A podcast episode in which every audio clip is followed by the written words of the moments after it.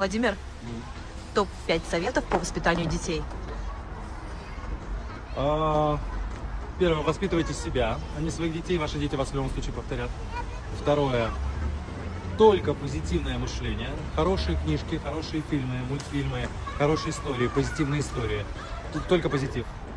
Третье, нравоучение, то есть нужно обязательно при- приобщить к семейным ценностям и к религиозным культам. Даже если они туда не войдут, вне зависимости от того, какую религию вы исповедуете, нужно показать ребенку, что в мире есть и Библия, и Коран, и Веды, и Тора, и многое другое, чтобы он, ребенок понимал, что это большая честь нашего общества. Приобщение к естественным наукам, э, в игровой манере.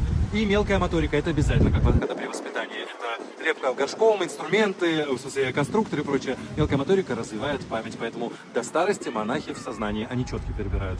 Короче, любовь и пусть мир будет большой, но через вас и через добро.